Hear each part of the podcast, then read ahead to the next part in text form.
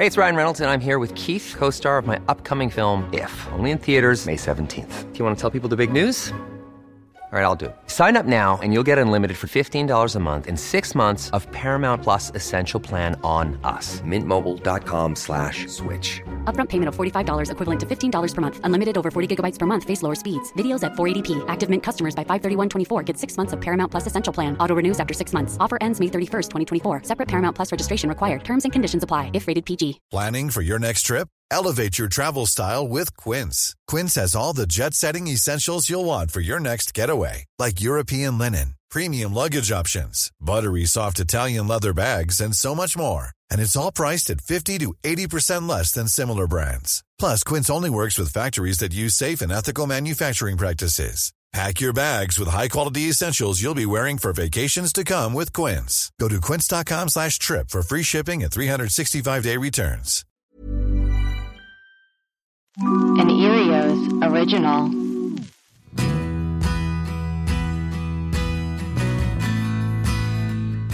especially now that I don't know if you've noticed this as well, but it seems like weirdness is being mainstreamed a little. Mm-hmm. So a lot of the like original weirdos who were truly pilloried, like I don't know, like I feel like a certain sense of pride. It's like I was weird before it was okay to be weird. Yeah. And I said, you know, this guy has done. He's he's good. He's a really good artist, but he's done more than just be a good artist. He's affected change. He's changed the way people think about themselves. It's taking over my dreams, waking me out of my sleep. I think I'm coming apart. Hi, I'm Margaret Cho. Welcome to The Margaret Cho, where we talk to people you know and people you should know. And I really would encourage you to leave us a five star review on Apple Podcasts because we only have a few reviews and we really need more. And uh, it would be great to hear from you. And if you do review us, I will read you on air, like this one um, from uh, Bunny Rabbit. It's a candy for my soul. This podcast feels like a night with close friends, Rose and PJs, except I get to take that feeling with me to work. So if you write a review, I will read it. How's that? Please leave us a five star review. Thank you. My guest today is somebody you really should know. Diablo Cody is really incredible, and she came over to have a nice talk. Yeah, I'm coming out of the dark. Oh. Thank you for coming over. Thank you for having me. I'm thrilled. I get so excited like when I hear about you and I see you and I remember the first time I saw you actually was on the Oscars. And when somebody like you is on the Oscars, it's like if it's either you or like Tegan and Sara or Aimee Mann or even like Kumail Nanjiani, like when I see you guys like there, I'm like, oh my God, it's like, are we establishment? I think we're establishment. I mean, I definitely didn't feel like establishment at the time. I just felt like I had like stress diarrhea and fear. But um, you know, it was de- it was certainly the closest I've ever veered toward that uh, establishment boundary. I think. Yeah, I mean, because it is like that's really the ultimate. I think after that, you're really defined by that award. You Yeah, know, oh, totally. you know, For better or for worse, like it's it's kind of cool because like I I still get work because of it. People want to be able to say, "Oh, we've attached a writer who has an Oscar," regardless of if they're actually a fan of any of my output since then. So that uh, it, just from like a crass business perspective, it's been very beneficial. But it's uh, you know, other than that, it's like fucking winning class president. Like it counts that year, and then it's invalid.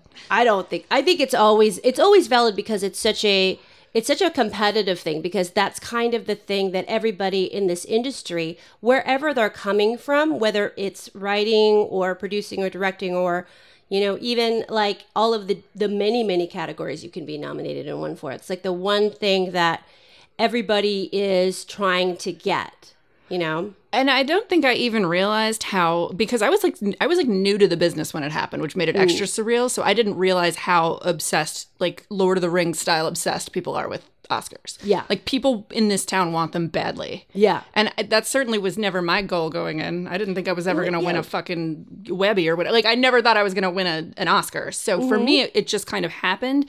And it wasn't until after it happened that I realized that it like sparked these obsessive feelings in other people. Yeah, because it's the thing that is recognition on a level that is both establishment but also your peers, you know?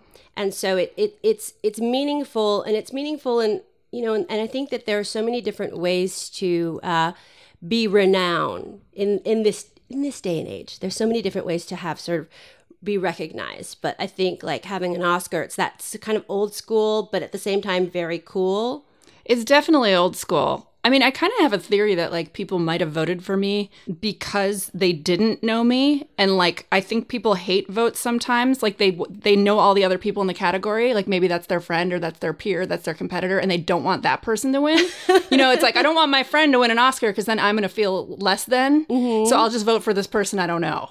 Is that like a completely dark theory? I don't know because no, I don't know. I think that like well, in the the, the writing category, it's really um, it's one of those things where I feel like that's the hardest one because writing is like where everything begins. Writing is where the project exists most fully, you know, and and so it's the one that you you can't deny somebody's real like innovative work. You can't deny somebody's um, legacy, really, you know. Yeah. I think maybe in other categories, maybe like director seems a little bit less objective. Like director seems more like that you would hate vote out. Or it's like political, or it's about the person as opposed to the. Right. Yeah. Sometimes people get Oscars because, or by default, because somebody else, like actors, they they get like Oscars because of what they've contributed over their life. Oh, completely. And it, with with actors, it's always about like it's it's this person's turn. Like if mm-hmm. Amy Adams gets nominated again, she's gonna win, Yeah. regardless of what she gets nominated for, because people are ready to see Amy Adams get her Oscar. Right. Like it's time now. Yeah.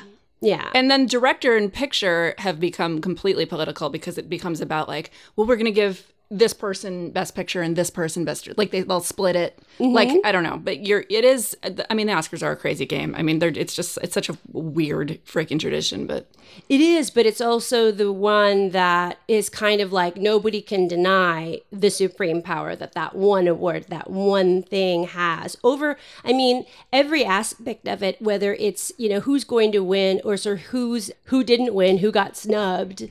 Like the you know we've like these last few years of like just Oscar so white and all of these like kind of things or you know the la la land upset over moonlight. You know there's yeah, it's very politicized. I i mean you know i just think it's a really it's an interesting thing of like where show business is yeah.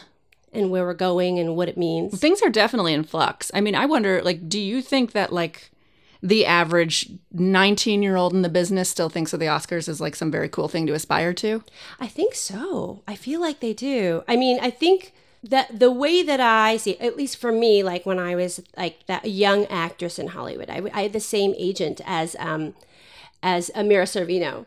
And I would get, I, I remember like, I think I drank, drank a whole bottle of Absolut Citron, and Mira Sorvino won for Mighty Aphrodite. And uh, I called my agent super drunk, and I was like, it's my turn next. I think I had like, what you know i'd watched marisa tomei win it and now i was going now i had to you know claim it. And so you know when i think when you're young and like you think like anything is possible maybe that would be i think everybody all the kids now want an egot. Yeah man Emmy, like way to aim Grammy, high. Oscar. It's hard to get oscar tony because it's all of the different because you would have to do it in recording you would have in you know No, it's really it's it's incredibly hard. Like I think the the hardest one of the hardest uh, um, component of the EGOT to get has to be the Tony, right? that is the hardest That's what I think. And also, so my uh, my friend and I had a, a long EGOT conversation recently where we were talking about who has the purest EGOT, meaning their Oscar wasn't like for producing something, like who has like the and it the answer was um it was like Chita Rivera or something. oh maybe was- rita moreno Rita Moreno. Sorry, I think I think Yeah. you're right. I think that she does have the purest EGOT because well, I think because she really excels in all of these. she was a performer in each one of those disciplines as opposed to like listen no shade to john legend but like he has an egot and Mm-hmm. but like a couple of the awards are for like being involved in a project Right. as a, anyway because well, I mean, he's great, but I don't think that he is uh, really an actor. Right. definitely producer, definitely, um, of course, singer songwriter, and that's what he he won for that. Yeah. Yeah, I mean, he does a lot of different things. It's very diverse, but I don't think it's. Um, yeah, I think that it is the purest. Rita Moreno like really did it. Yeah, Yeah. she's fabulous too. I mean, she's so. Uh, She's energetic and uh, dynamic in a way that you would think like this sort of like multidisciplined star, which is what I might always aspire to that kind of a stardom of like hers or maybe a Debbie Reynolds. Oh, I love Debbie Reynolds. Yeah, where you would have like a Broadway show that you could do all of these different things. And um, the only thing that I know about Rita Moreno uh, is that she's always cold. Like temperature wise? Yeah, I temperature- did not know that. Like every, she always has a lot of clothes on because she's always cold. Interesting. That's the only thing that Have I you know. worked with her or you just heard that I as worked like an with her. Okay, that's and then cool. she um she was really cold and it was really hot outside. So she's just Wow. temperature. Maybe she's just like from a different uh, a, a warmer planet. I like that theory. But I love that, like, um, when I think back about Juno and that year, and you um, introduced the world to Moldy Peaches Yeah.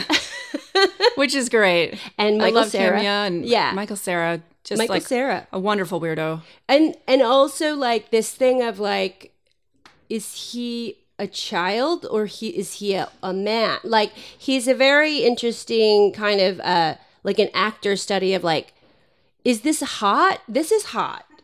I mean, he. There's a reason why he was cast to play sort of a a boy that I loved. Mm-hmm. You know, in that in that film because I I I personally find that hot. Yeah, me too. like I Totally. love a I love a sensitive man, but I love like a being- sensitive hairless man. Yeah, being in like a, a I always sort of fantasize like maybe I'm in a band with Michael Cera. Like that would be kind of the, the ultimate, like a two person band, much like the Moldy Peaches. That Yeah. you know, that seems like a sort of a romantic thing. Like this, the, the, we are a band together, and we're just very pale.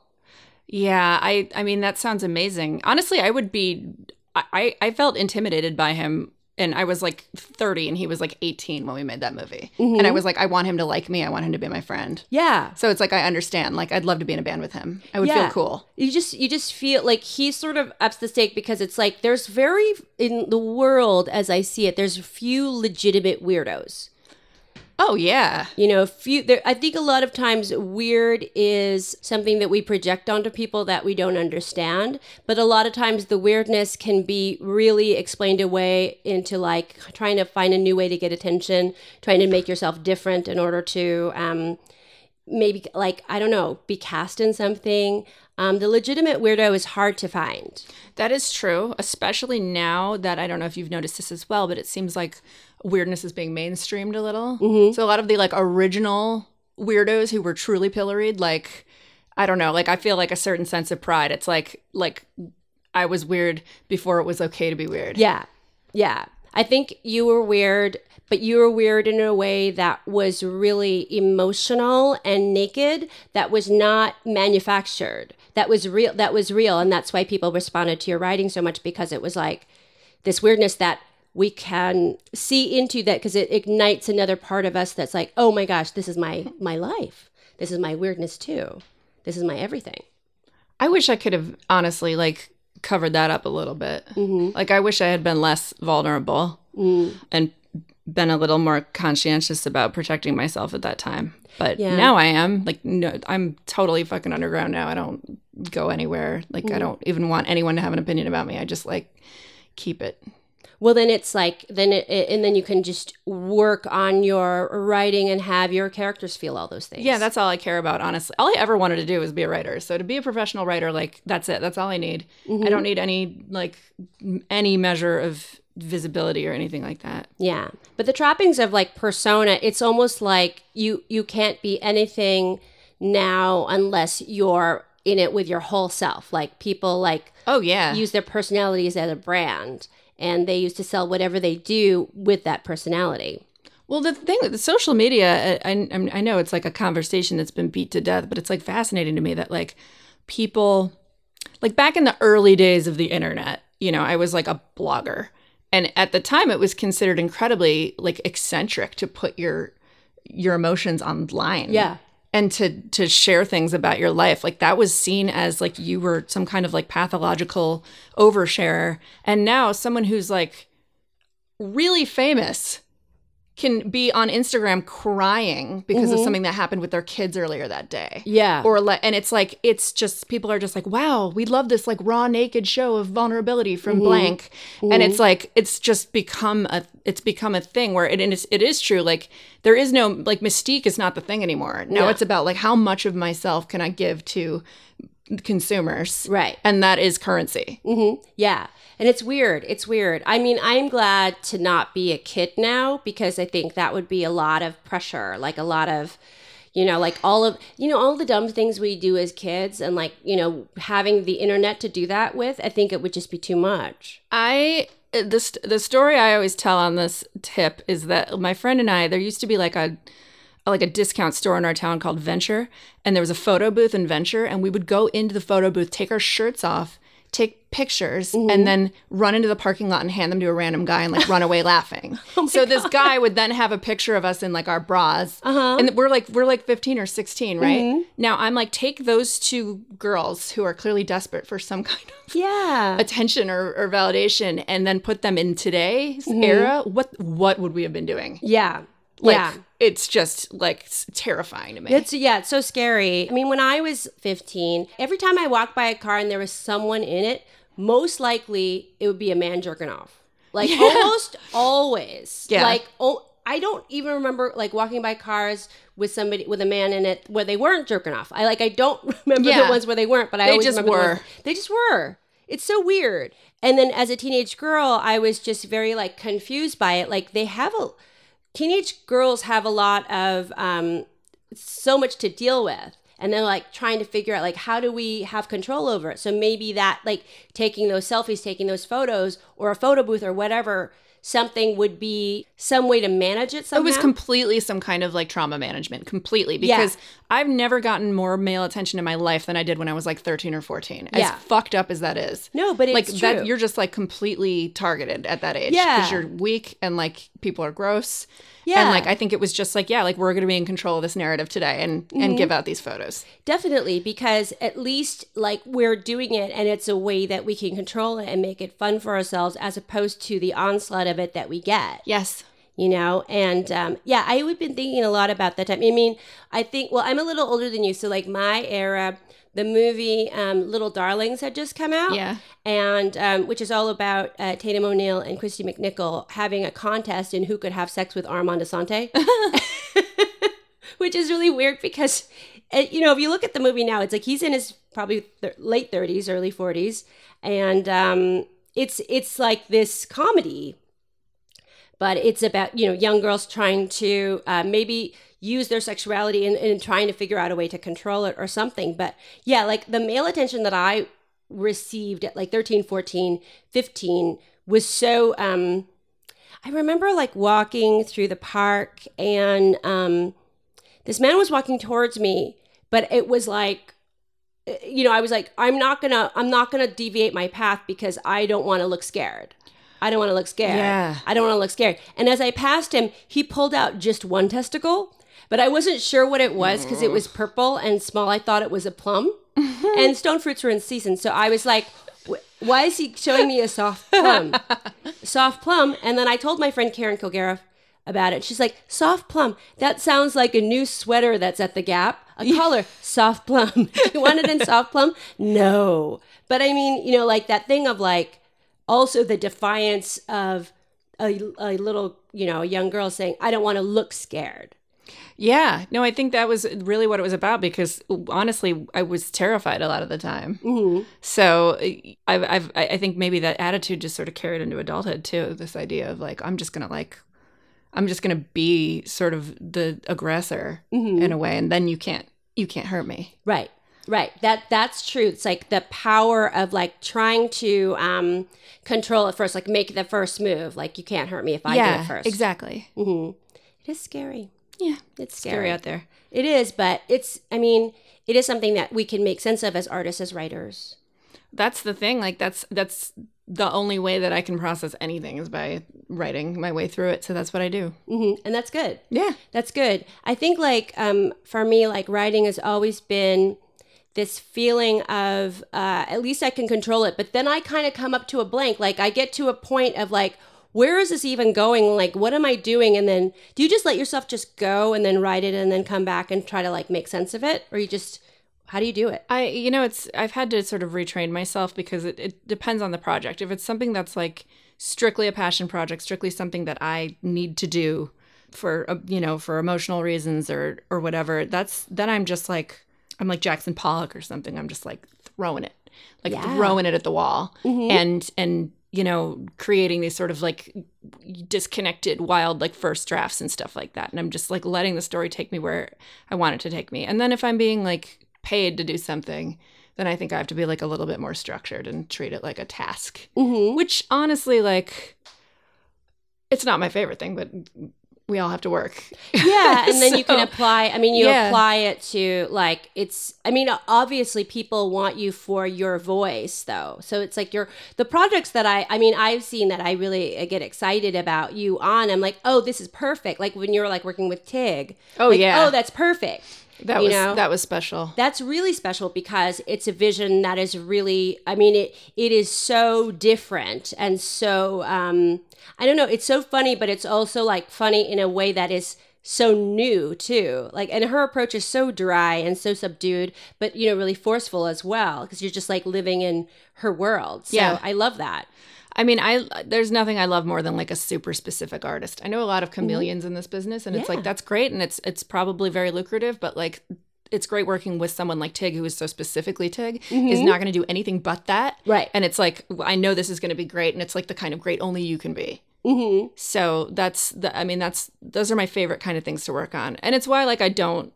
I, I honestly like fail spectacularly anytime I try to work on like a big studio film because that's always about like we've had 18 writers on this mm. and we don't we need to figure out how to and we, we need you to add a little bit of this and then this guy's going to add a little bit of this and like this guy worked on the avengers so we're going to have him do this and it's like it, it, it just becomes this like nothing. Mm-hmm. It becomes a big like splotch of gray because you haven't let any color any one color show itself Right, because it's like they're trying to um, appeal to so many different people at the same time, and then also it's just so many voices in this. There's so much money at stake, and Yeah. so many big stars, and it's like, how do we make this extraordinary by uh, trying to put all these different elements in? It's it's very crazy. It is. It's like yeah, that's why the the whole concept of like a four quadrant movie is like just something I don't I don't know how to do it. Mm-hmm. I would if I could. I'd love to be that rich, but No, but I mean, it's it's more. I think like yeah, you want to do stuff that is pleasing too. That's easy to do for you. Like if it's something that is like a a, a work of like that's about your spirit and you're helping somebody like like Tig or I mean, I also love United States of Tara. thank you. It's so cool. I had fun on that one. I mean, it's like that was also though a really sorry, my tummy's rumbling. That was like a really like scary experience because I had never um worked on a TV show before. So I had never I hadn't, you know, typically the trajectory is you come up in a writer's room, you're a, a you're a script coordinator, you're a writer's assistant, then you're a staff writer, then maybe you're like, you know, you work your way up to that level and then they give you your own show. And for me, like I had never done any of it. I had just written one feature and um had been very much like in the passenger seat on that because like I wasn't the director and I was literally just happy to be like invited to set. Yeah. like I was just excited. I was from, you know, the Midwest. So then to suddenly be like, okay, like you need to put together a writer's room. You're gonna run the show, right? Like you're gonna you're gonna be on set every day. I was like, I don't like I don't even know what's expected of me in this experience. Yeah. So I was like when I look back on it, like I, I it just feels like a very like frantic, like confusing time, but I love the show. It's such a great show. And it was an interesting time because at that point, television was really changing. Yeah. And you were having all of these networks really taking chances with the kind of programming that I think was really extraordinary. And that's the one show that I remember. And also to have such a great, great star in, in Toni. Oh my god, she's so brilliant. She's amazing. She really is. She's incapable of being bad. Yeah. I know everybody says, "Oh, this is peak TV right now and so much cool interesting stuff is being made." But at the same time, like there's certain things from that little era, like Mad Men, for instance, would never get made now, Right. Mm-hmm. With a cast of unknowns, you would have to have George Clooney attached to play Don Draper, Yeah. Mm-hmm. to get a series order on that show. And I think it's there was a time where you could actually just say, "No, there's this great guy. He is the character. Mm-hmm. Let's do this." And AMC would be like, "Sure." Yeah. You know, I don't think that Yeah. happens anymore. Yeah, because if you look at Mad Men, the the um, it's methodical, it's slow, it's really allow like they play the long game. They allow it to roll it's real out. slow. Yeah, and it's very um, you know, you have to be patient with it, but it it pays off, of course, obviously because it was such a huge, huge, huge hit. But it's like they they um, um assume the audience would invest in the time. Yeah, and and people and people did like you can't condescend to the audience and assume that they're only going to watch it if it's a you know a tight thirty with a movie star that they recognize. Yeah, yeah. So you know, people found same with Breaking Bad. Like that was a show that like rewarded people, mm-hmm. and you had to like in, you had to invest time, and you had to like you know care about these people who like were just character actors at the time, and like I don't know, it's like it feels a little. I miss that a little bit. Because now, like, I'm constantly pitching TV. Like, it's just like a constant fucking grind of trying to get something on the air. Because I have nothing happening right now, mm-hmm. TV wise. And it's like every time we go in there, it's all about like what talent do you have attached, and I'm just like nobody. like but it's you're the talent. I I love that you think that. You I don't know if. I'm I'm definitely not. I'm clear. I'm not enough to get a, a show made right now. I can tell you that much because I've been trying and trying for three years. I've been over at Warner Brothers trying to make a show.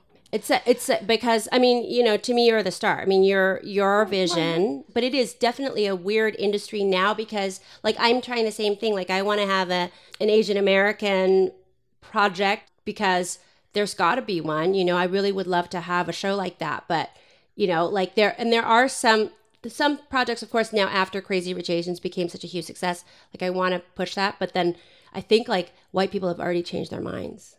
So, Really? like, I don't Since Crazy. Rich Asians, I or- think so. Like, I would love to see a show like that. I would love to see something out there, but you know, it's got to happen. You know, I really, I, I would really love to participate in this new world of TV too. Yeah. But it's hard. It's weird. Um, and I'm trying to do some writing, and like for me, um, it's writing is not at like like when you're writing stand up comedy, it's a little bit less disciplined because it's like for me, like I write a lot of jokes while I'm performing because I just have to. I just kind of make it up on the spot in a lot of ways. Yeah. Because there's like you you really have to deliver. But like when I'm just sitting, like I don't have that sort of I don't have like the soul of a writer that has to get that out. You know, to sit there and like put it all together. Like I just I think that that discipline is really I think it's really amazing. I enjoy it. I feel like um, I'm actually getting less disciplined, though I know you didn't mean discipline in that sense, but same word. I feel like I'm getting less disciplined as I get older. I'm just like a little getting kind of scattered and kind of burnt out. It's like a crappy thing to admit, but I do feel like I need to get something. I need to get it back. Like I used to be much more motivated to to share my ideas with people, and right now I'm just kind of like I don't know. I'm turning into like the dude or something. You know what I mean? Yeah. Yeah. I, kind of just want to shuffle around and drink White kind of- Russians. like that's that's, of where I'm at. A lot of milk. Yeah, a lot of milk. a lot of milk and a lot of like i would love to just get the, a big sweater like that and then just have um, a lot of little like holes in my shirts because of like the the cherry off of the joint dropping Yes. yeah, like I kind of feel like that's the vibe I'm growing into, but I can't I can't get there yet. no i mean it would be like either that or like i always admire um, the hunter s thompson thing of like all of the drugs that he would do and then have like writing in between because he would have like cocaine and halcion and all these like crazy like supplements to the writing I think the problem is I never got into stims. I bet if I had had like a cocaine phase like Stephen King, mm-hmm. who wrote entire novels such as Christine that he does not remember writing Oh. because he was so tweaked out. Like maybe I would I would have a greater body of work. Yeah, or is that like the Jack Kerouac thing of like doing an a, like taking an inhaler and like putting like cotton in it?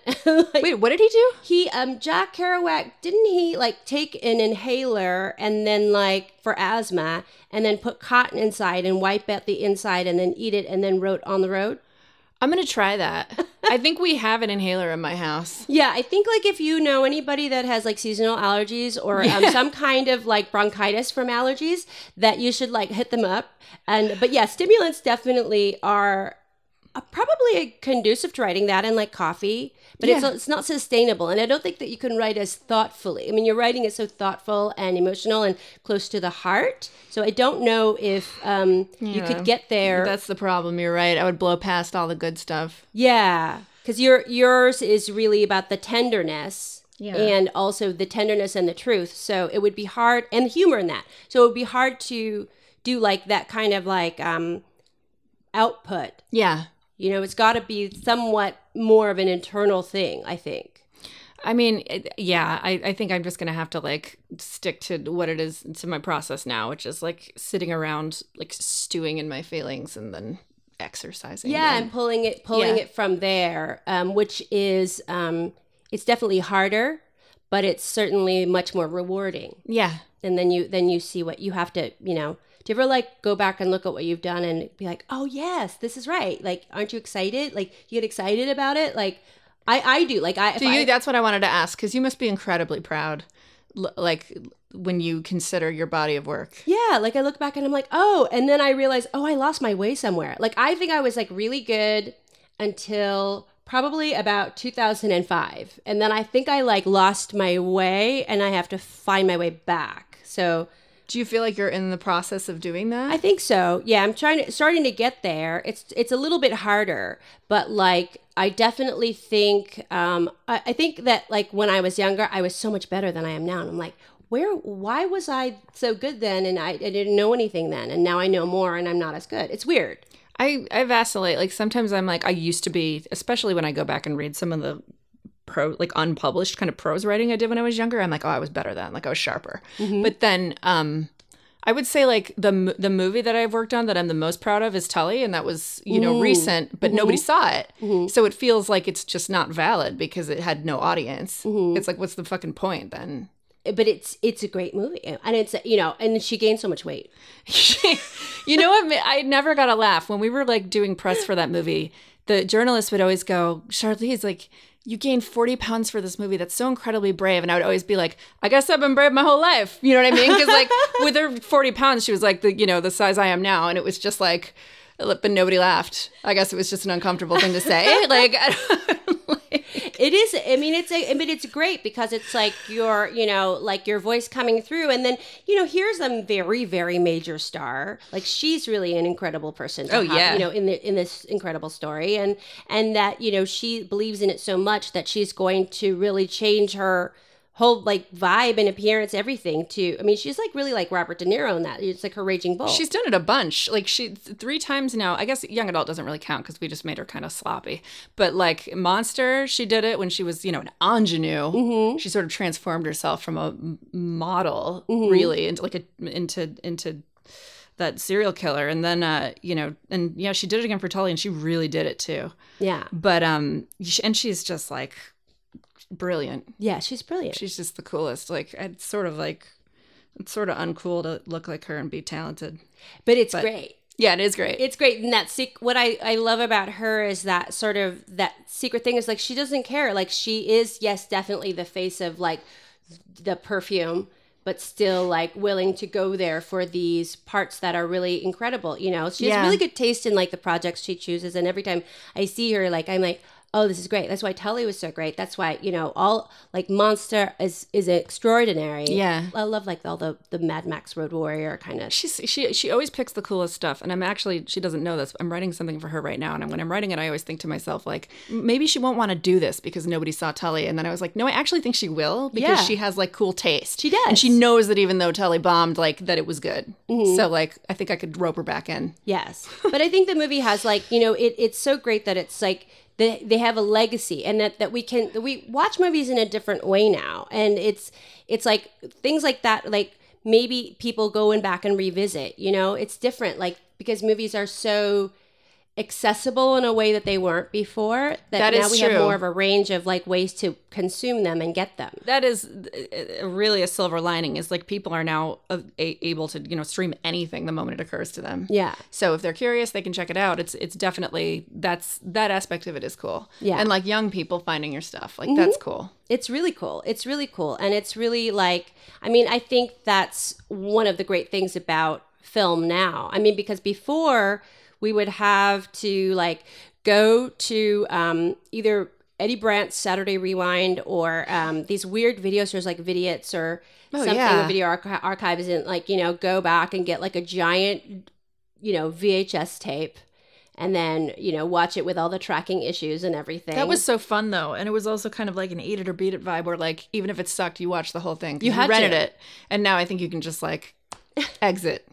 Well, yeah, you can exit and but it's it's just like I really value the time that we have now with film and you know having like channels like well Filmstruck is gone, but uh Criterion is pretty good. Then Yeah. Criterion is really really good. It is. They should do a re- your retrospective on Criterion.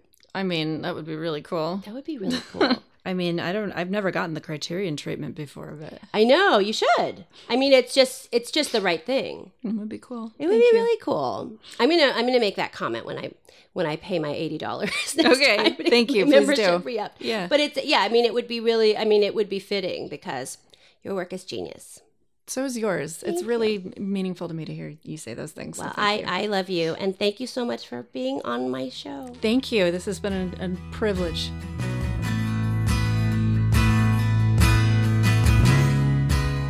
And now we have an interview with Durk Dehner and SR Sharp. They are coming from the Tom of Finland Foundation. Tom of Finland, of course, amazing, legendary artist whose work redefined what it meant to be a gay man, and uh, they keep his legacy going. And it's a it's a really fun talk.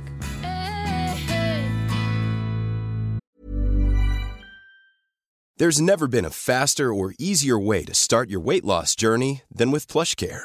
PlushCare accepts most insurance plans and gives you online access to board-certified physicians who can prescribe FDA-approved weight loss medications like Wegovy and Zepbound for those who qualify. Take charge of your health and speak with a board-certified physician about a weight loss plan that's right for you. Get started today at plushcare.com slash weight loss. That's plushcare.com slash weight loss. plushcare.com slash weight loss. Thank you um, for uh, coming in and talking. I I can't believe we haven't we haven't met, but I have been over to the house. Yeah, I was not there, but I've seen your pictures. Yes. Standing in front of the Santa. Oh yes, it's wonderful, and um, I love that the house is there so that people can go and see the artwork and see just the history of everything. And then I wasn't able to go in the dungeon, but I did get to smell it. Well, you it have smelled like a dungeon. you have to earn the dungeon. Yeah, you have to earn it. But it yeah, it smelled like piss and leather, but not like in an overpowering way. It was almost like a few days after a party maybe. Yeah, maybe like after uh, 30 years. So yeah, of, of, of piss and leather and did it smell like your a fragrance with a Etat Libre d'Orange? That's what they thought it. Sh- everyone thought it should smell like, but uh, So with the perfume, the uh, perfumer's um, mistress wrote um, the text to describe what the perfume invoked, mm-hmm. and she imagined two people just having sex, mm-hmm. and then not showering but rinsing off in a clear river waterfall. Mm-hmm. So you still had residual sex on you. It just wasn't scrubbed off. Right. Right. Which I think is very sensual. I mean, the the fragrance actually, to me, it really does. When you when you smell it, you see the men from the drawings. You know, you see the men from the art. You see, you it's got leather and it's got like a, a, a depth to it. That's that's really, I think, rich and you know very beautiful. And you know, you would never think like, oh, what should this smell like? This should smell like Tom of Finland. That's really powerful because uh, scent uh, is the only sense we have that's unfiltered.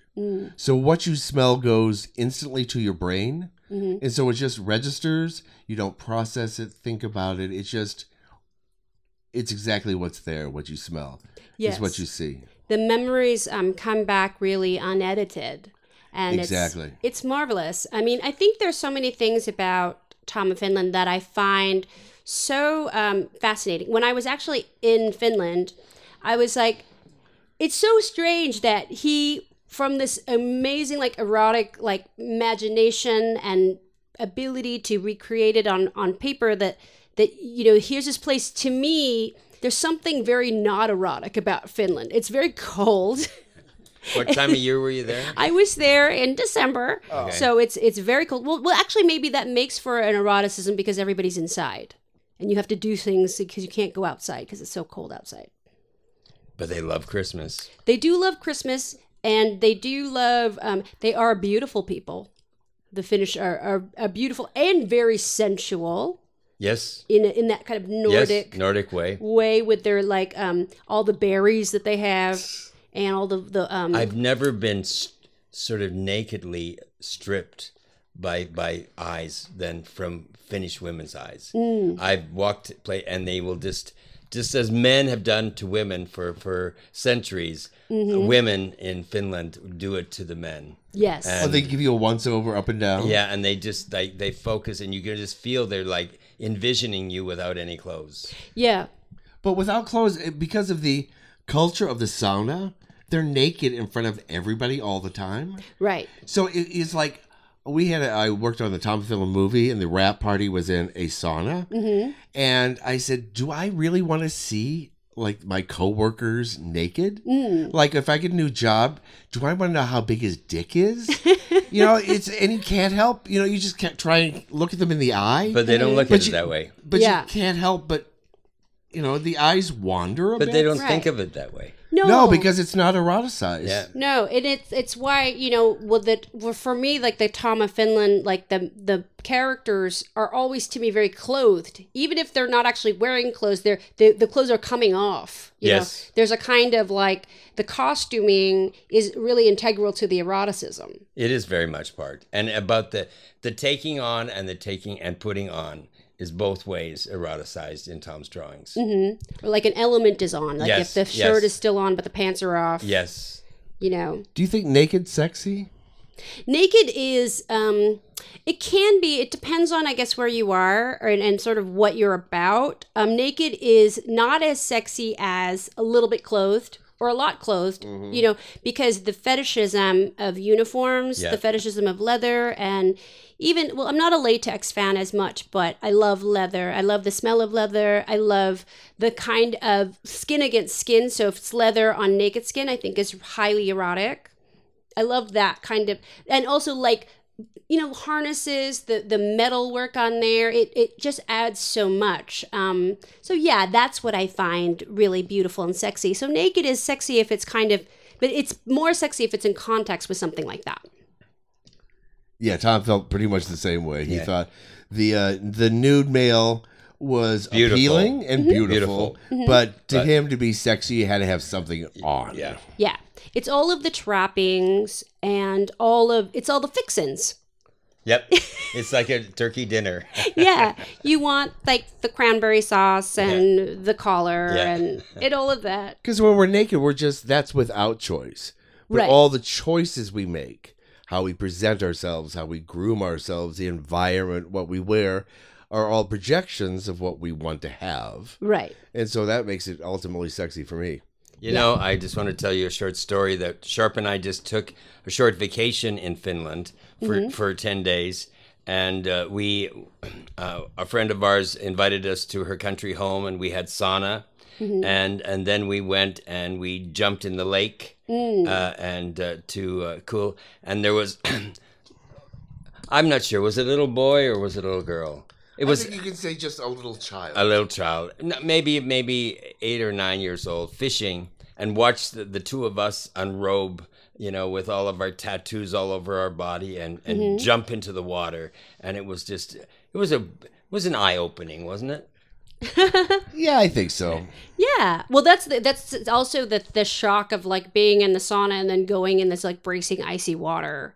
You know, Yes. that's that's like just sets you on alive, does. turns you It's alive. like a death wish. it is. It's crazy. It's crazy. crazy. No. And is they do it in summer and winter. Like they Mm-hmm. chip holes in the ice hmm so they can jump into the water in the wintertime. I think it's like the this um desperation to really feel and get to the the bones of something. Like it's like they want to have like so it is a sensual country because they love like to be hit with the branches. Yes. They love that juniper. Yep. You know, it's like this thing of like they want a lot of blood on their skin. Well, not so much blood, but they want to feel the wrap of it. Right. And and you know the thing about it is that Finns I I realized after because I've been going there for for so many years that I started to realize that if they don't get to go to the country with some sense of regularity, they actually get rather squirrely. Mm-hmm. They get really sort of like an animal that's pent up, and and and when you go to the country,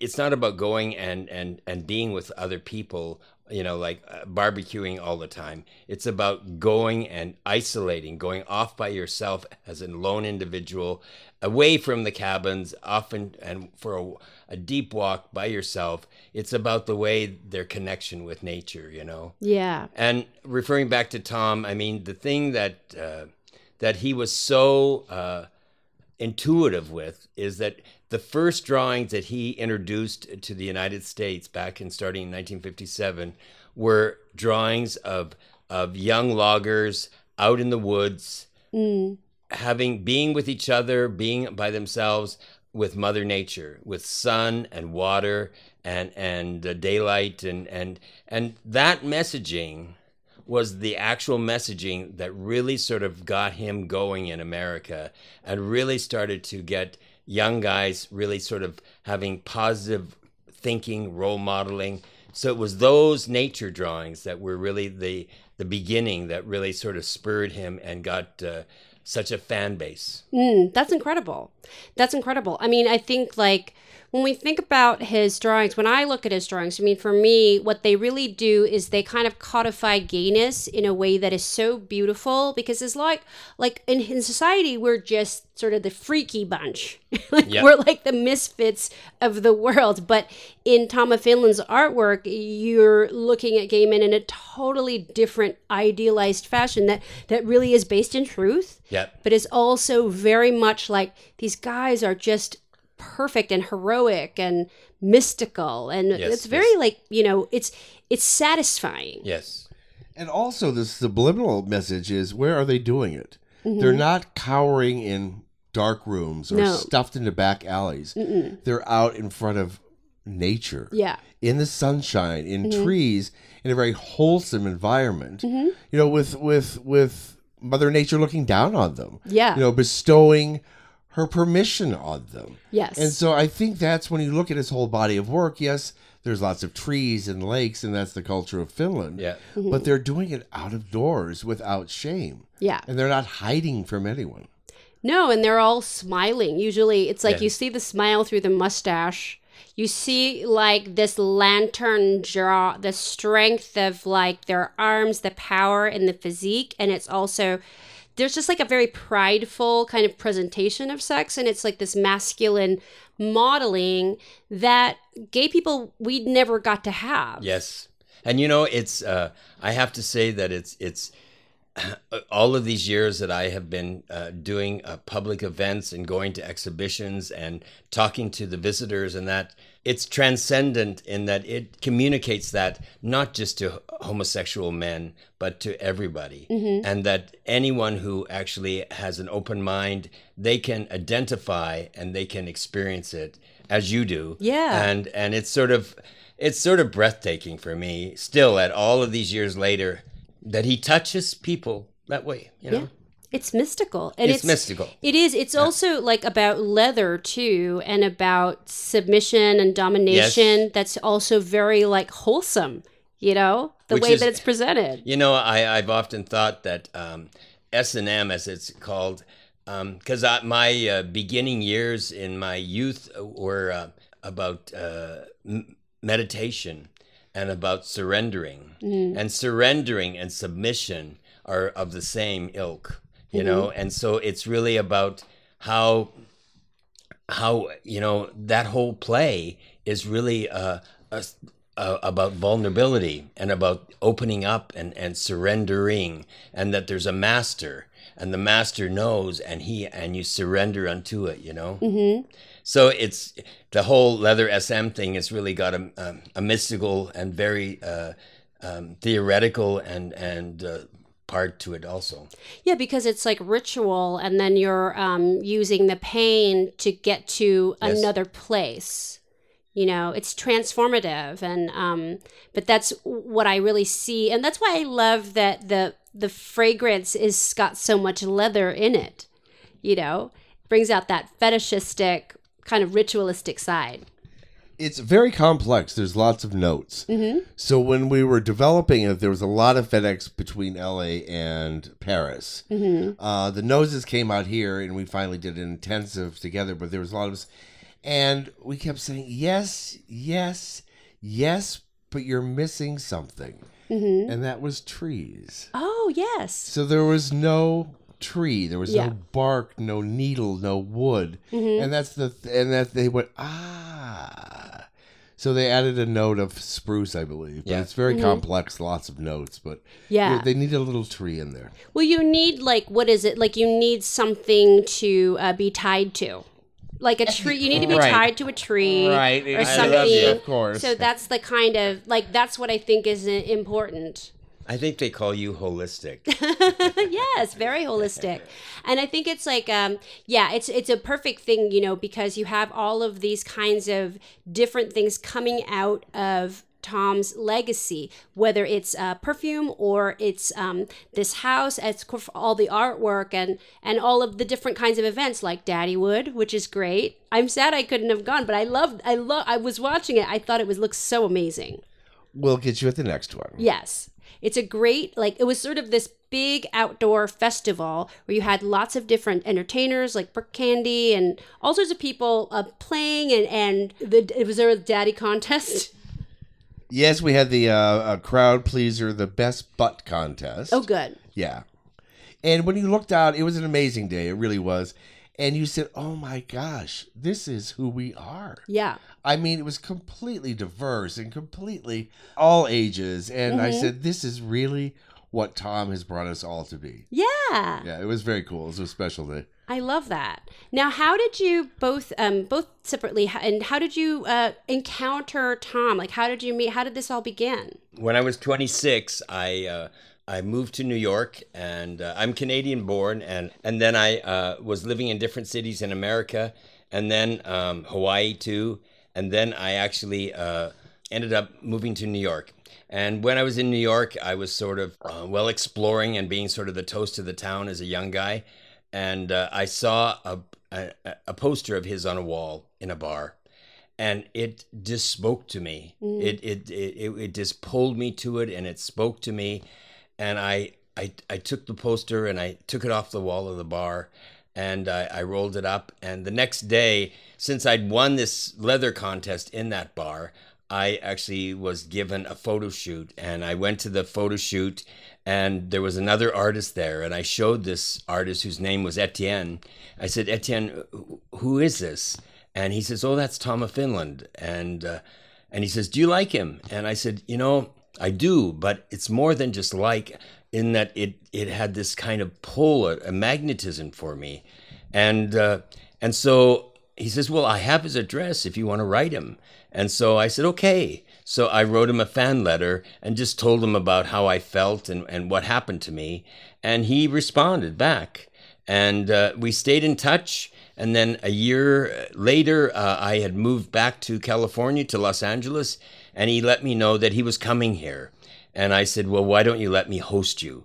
And so I did, and I hosted him for two weeks. And um, and out of that, um, we went to San Francisco, and that's where he met Robert Mapplethorpe for the first time. And I got to see these throngs of young men coming up to him because I didn't grow up with his work, but I knew it, what had happened to me, that emotional experience. And they started telling him how important he was in their development. One young guy after another, after another, and, and they were from all different parts of America.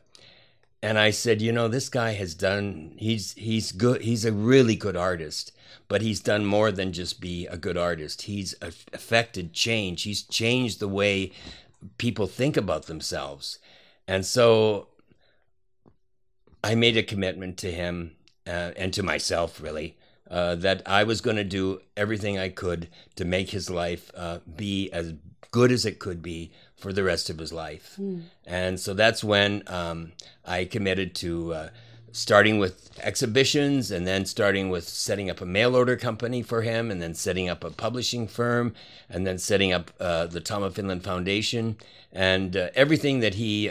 So the 80s when he lived in California, and he lived in the house uh, that you've been to, it was like, I mean, I wish in my 60s, and this was, he was in his 60s, I lived a good life, but I didn't live as good a life as I gave him. Uh-huh. I gave him a great life, Oh. and and uh, and well worth it, well Mhm. well deserved, you know. And uh, and he thanked me for that. He said that that I kept him young, Mhm. and uh, and that uh, that I guess I did, and uh, that's how I met him. And then I met Sharp, Mhm. and Sharp. Go ahead, Sharp. No, I was just gonna say that I always, when I look at the the biography, I always think that Tom got to be Tom twenty four seven. Yeah. When he came to L.A. Yeah. Mhm. He got to live that life he had been drawing on paper. Mhm. Um, uh, he was born Touko was his name, which is sort of a funny name like Elmer. Mhm. Uh, and he chose Tom for his artist name. But uh, in California, he had the light uh, ethnic diversity, um, a, a large fan base, and I think you gave him the life that he had always drawn. You know, he was able to be with the guys and go to bars, Mhm. and and he had sort of created an era Mhm. and was sort of chronicling an era that he created. Yeah. So he was very much a part of the guys, Mhm. uh, and I think it was just it was It was very moving for him. it was Valhalla. Yeah, Mm, mhm. yeah, his Valhalla. You know, he had, he had, he didn't know. You know, there's a there's a, a an interview that's on um, on uh, YouTube uh, where he is in, being up at CalArts, and he's uh, being asked a question about whether he always intended to uh, to do this to to affect uh, the culture this way, and he said, well, and being very Finnish, he was very modest about it. He said, you know, um, it's sort of presumptuous for me to say this, but uh, but right from the beginning, from the get go, I, I always wanted to see if I could affect change. And he says, and now, you know, in my 60s, it's such a pleasure to see ga- gays happy and, and loving each other so openly. Mhm. And so he got to experience that, that experience being in his 60s, living in California. And, uh, and he loved the diversity uh, and he loved uh, how open things were. Mhm. And so it really was uh, extremely satisfying for him. Yeah. That's wonderful. And that what did you use the dungeon a lot then? Well, the dungeon was was was there. Mhm. Uh, it was there in the in the uh, in the eighties. That dungeon. Mhm. yes. Of course, it had a Kenmore washer and dryer Oh, in it. oh, do you want to hear that story? Yeah, yeah. Okay, so we it was actually Maytag. Well, well, California basements, if people have them, Mhm. aren't like East Coast basements. Yeah. They're small things. They just Mhm. usually the water heater, you Yeah. know, the, the plant stuff. So they're not like East Coast basements. So Yeah. it's small. So, anyways, uh, the washer was having problems, and so we had to. Um, we had a, a female uh, administrator then, and I was not even home, and I was I had a day job, and uh, anyways, she took him down the stairs to the dungeon.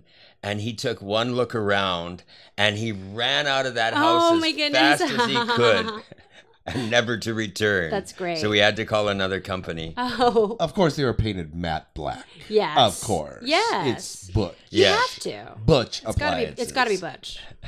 That's amazing. now you still have like these parties like um Daddywood and things. You still have sex parties there?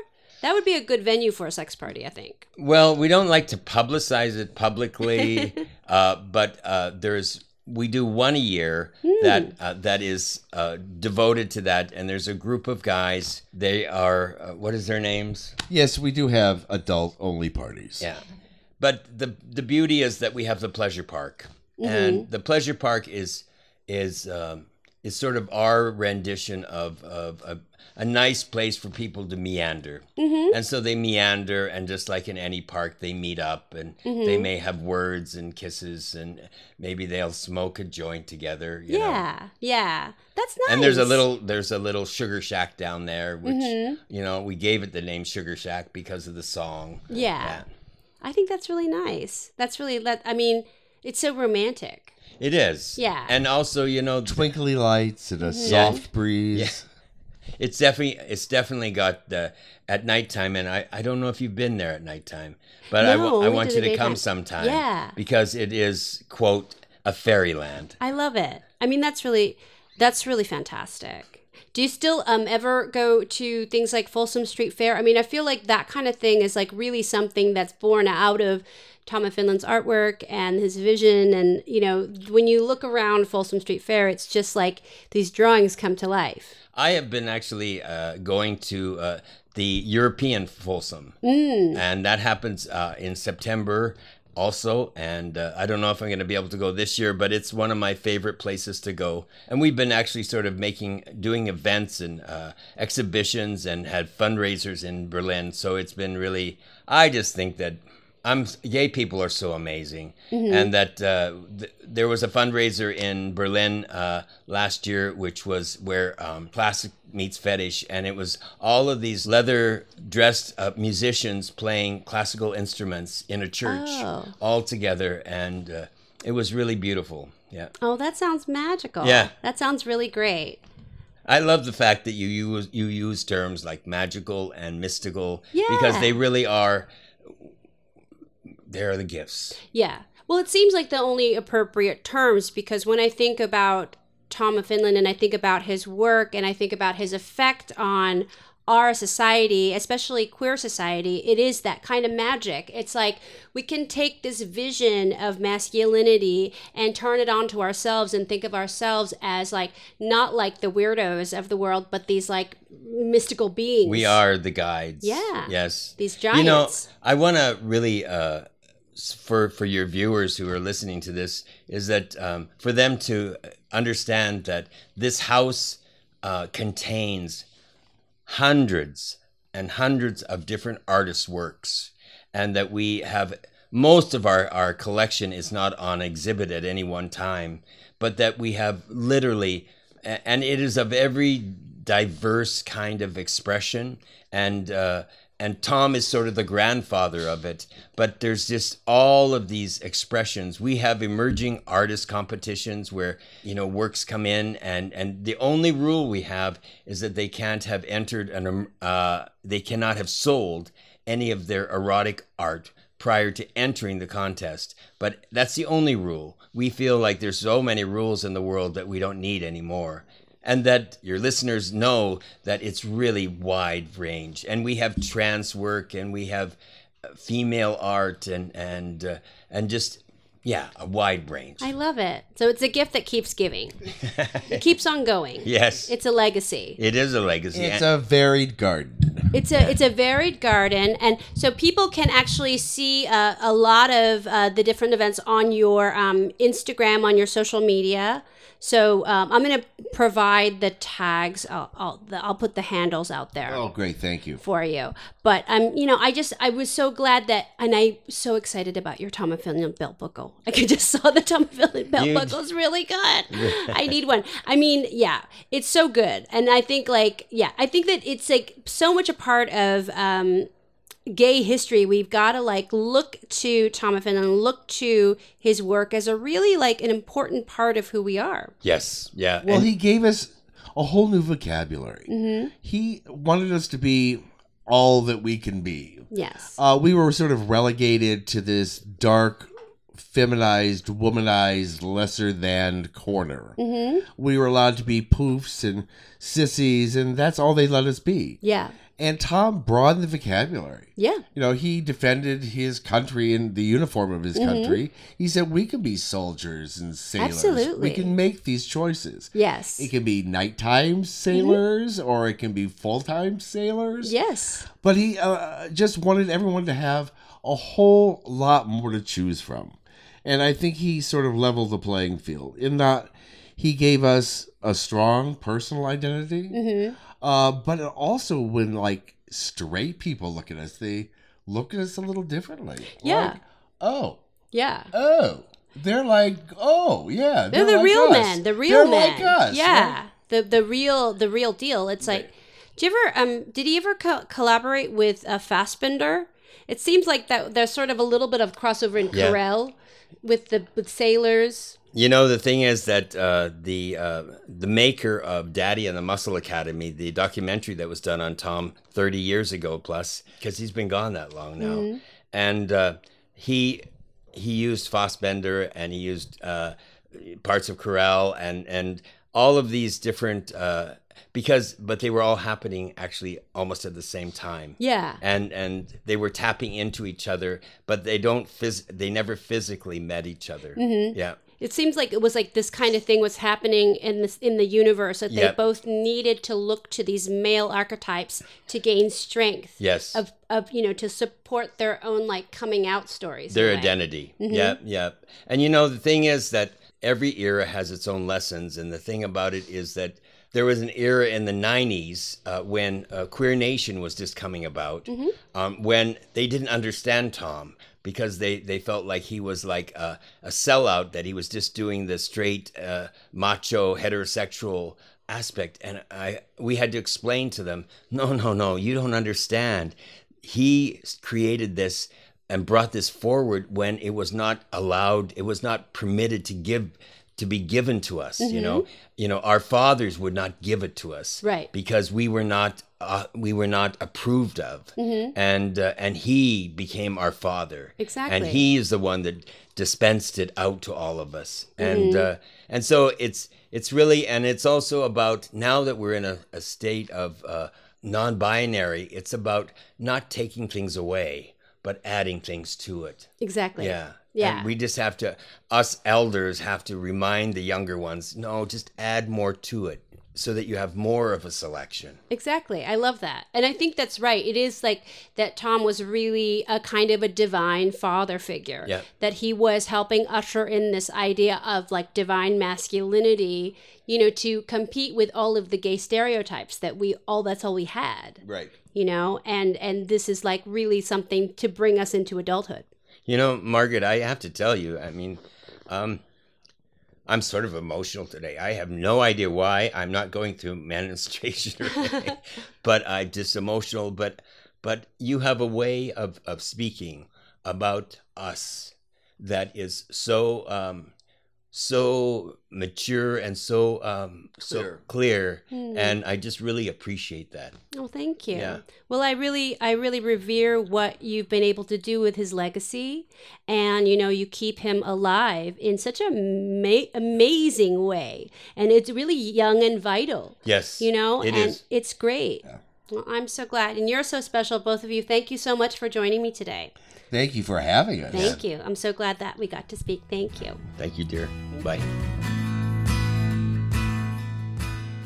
come see me do comedy. I'll be at the Lucky Eagle Casino in Rochester, the Laugh Out Loud Comedy Club in San Antonio, uh, the Improv in Washington, D.C., Wise Guys at the Gateway in Salt Lake City, and uh, Club Regent Casino in Winnipeg, and the River Cree Resort and Casino in Enoch. But you can find all of my dates and whatever you need to know at margaretcho.com. Something's happened to me. I think I'm finally free, and I don't know where to Never miss an episode of The Margaret Cho. Subscribe on Apple Podcasts or wherever you listen. Coming out of the.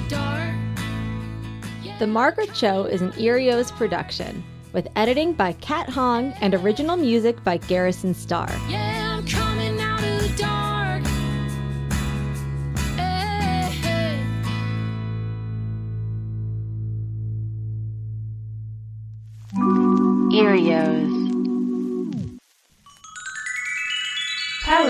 ACAST.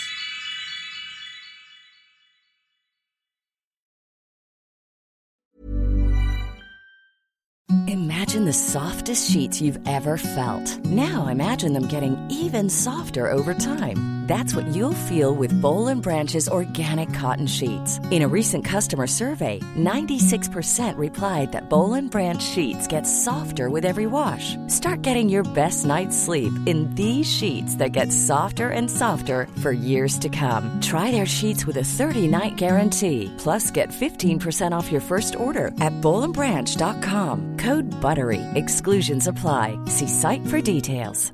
How would you like to look five years younger? In a clinical study, people that had volume added with Juvederm Voluma XC in the cheeks perceived themselves as looking five years younger at six months after treatment. Look younger, feel like you. Add volume for lift and contour in the cheeks with Juvederm Voluma XC. Reverse signs of aging by adding volume to smooth laugh lines with Juvederm Vollure XC. For important safety information and to find a licensed specialist, visit juvederm.com. That's J U V E D E R M.com. Not for people with severe allergic reactions, allergies to lidocaine, or the proteins used in Juvederm. Common side effects include injection site redness, swelling, pain, tenderness, firmness, lumps, bumps, bruising, discoloration, or itching. There's a risk of unintentional injection into a blood vessel, which can cause vision abnormalities, blindness, stroke, temporary scabs, or scarring. Talk to a licensed specialist to find out if it's right for you.